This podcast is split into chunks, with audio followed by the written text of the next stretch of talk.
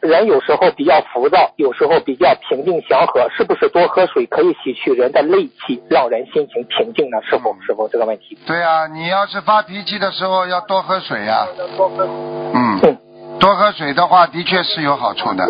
嗯，明白吗？好，嗯，是。那师傅，人家说水是百药之王，你开始过，他怎么理解呢？师傅，师傅这个水，嗯 水嘛，就是我们说的人就是靠着水，百分之八十都是水分的，因为水能让自己的经络啊、血液啊淡化呀、然后增加这个细胞源呐、啊，然后呢，让自己的血脉呢不要太浓度太厚啊，比方说人家说血凝度太高啊，对不对啊？